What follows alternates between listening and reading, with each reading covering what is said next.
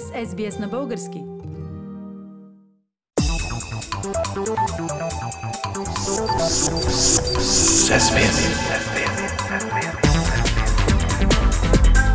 Акценти на седмицата. Пламен, втора седмица в България, най-актуална тема продължават да са санкциите по закона Магницки, наложен от Съединените щати на неколцина българи и техни фирми. Според теб, коя е най-интересната реакция на случилото се? За мен изненадваща беше изненадата, Фили, която мнозина тук демонстрираха. Отдавна се знаеше, че санкции се подготвят. Тоест, е, самия факт едва ли е повод за настъплия смут. И да, информацията за тях се появи някак без предварителна подготовка, както за по-лесно предпочитане да се прави по нашите земи. Предполагам все пак, че който трябва да знае, е знаел. Все пак, откъде тогава идва изненадата? Виждам две възможни причини. Първата е доста широкия обхват на санкциите, които включват не само отделни хора, но и всички техни фирми, над 60 на брой. Втората причина са имената на санкционираните, особено факта, че сред тях е печално известния бизнесмен Васил Бошков, който се укрива от българското правосъдие в Дубай. Но защо Бошков да е изненада? Той не е ли отдавна в полезрението на американците? Е, така е, Филип. Имаше една дипломатическа грама от 2009 година на Джон Ордуик, временен посланник на Съединените щати в София, която беше публикувана от разследващия сайт Биво. В нея недвусмислено се казва най-печално известният гангстер на България е Васил Крумов Бошков с пряко черепа. Време всичко, което напоследък предварително се знаеше на публично ниво тук за готвените американски санкции, и свързваше основно с другия голям герой на българския преход, лицето наречено Делян Пеевски, а Бошков оставаше някакси в сянка. А Бошков и Пеевски не са ли всъщност в конфликт помежду си? Да, Фили, след като миналата година беше ударен в сърцето на империята си хазартния бизнес и получи 19 обвинения от прокуратурата, Бошков избяга в Дубай и поведе оттам кампания срещу хунтата, така той обозначава съществуващото според него сплитане между управлението на Бойко Борисов, бизнеса на Делян Пеевски и силовите служби, които разчистват конкуренцията.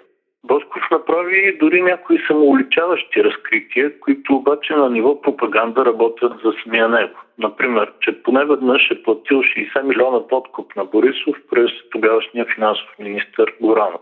Тоест Босков опитва да влезе в ролята на жертва от една страна, и борец срещу корупцията и мафията от друга. И явно в един момент сметна, че номера ще мине дори пред американците и те ще го оставят на страни поне за момента. Но не стана така. Американските санкции всъщност засегат еднакво и двете сериозни ядра на корупция в България. Сблъсъка, между които можем да оприличим на нещо като война между стари и нови ченгета. Старите случая се олицетворяват от Бошков – новите от Пеевски. Това са две групи по интереси, които се оформиха на границата на промените през 80-те и 90-те години. Тогава новите ченгета подгониха старите и им измъкнаха почти всичко от ръцете. Сега старите изглежда да се връщат на бял кон. Нещо такова може да се види в дълбокия фон на общата картина. Добре, Пламен, но как реагираха на наложените санкции засегнатите от тях? Делян Пеевски каза, че никога не е участвал в никаква корупция и е несправедливо обвинен. А от партията му, Движението за права и свободи, поискаха Съединените щати да представят доказателства за твърденията си. Мисля, че не само те, мнозина в България, като че ли също чакат доказателства. Това показва или пълно неразбиране на характера и технологията на въпросните санкции, или желание да се манипулира обществото. Санкциите по закона Магницки всъщност не са присъда и не се налагат по някакви международни договори и правила.